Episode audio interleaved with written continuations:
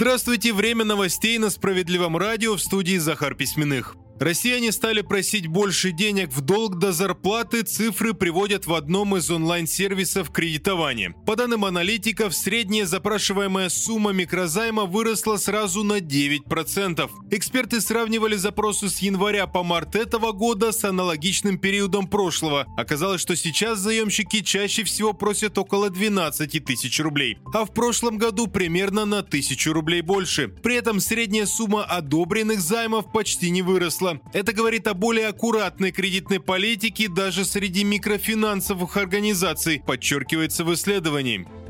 О росте числа нелегальных заправок и некачественного топлива предупреждают в Национальном автомобильном союзе. По их данным, значительно увеличилось и продолжает расти количество жалоб от автомобилистов. Общественники уверены, что связано это с послаблениями для бизнеса, которые ввели в правительстве в 2020 году. Якобы серьезно сократилось число проверок заправочных станций, а в некоторых регионах нашей страны эти проверки проводят лишь после предписаний Генпрокуратуры. В Национальном автомобильном Союзе говорят, что контроль за качеством топлива в стране утрачен, а это может привести к массовым проблемам не только с частным и коммерческим, но и с общественным транспортом.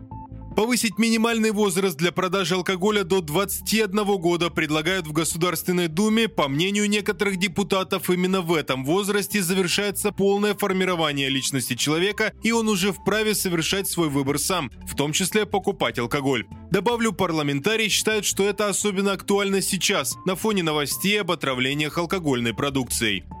Далее в нашем выпуске новости Центра защиты прав граждан. 187 тысяч рублей выплатили жильцам одного из домов в Брянске за затопленные квартиры. Все началось с долгожданного капитального ремонта дома. Люди обрадовались ему, но не знали, что он принесет множество проблем. Уже после окончания работ первый же дождь привел к тому, что затопило сразу три квартиры. Люди вызвали управляющую компанию, и коммунальщики подтвердили всему виной некачественный ремонт крыши. Удивительно, но подрядчик, который проводил работы, даже не стал отрицать вину. Правда, предложил жильцам всего по 10 тысяч рублей компенсации. Такая сумма, конечно, не устроила, и люди обратились в Центр защиты прав граждан. Там подсказали провести независимую экспертизу, и уже ее результаты наши юристы помогли приложить к досудебной претензии. В руководстве подрядной организации никак на это не отреагировали, и специалисты Центра защиты прав граждан обратились в суд. Уже в суде подрядчик предложил мировое соглашение и компенсацию в 187 тысяч рублей. Такая сумма жителей устроила.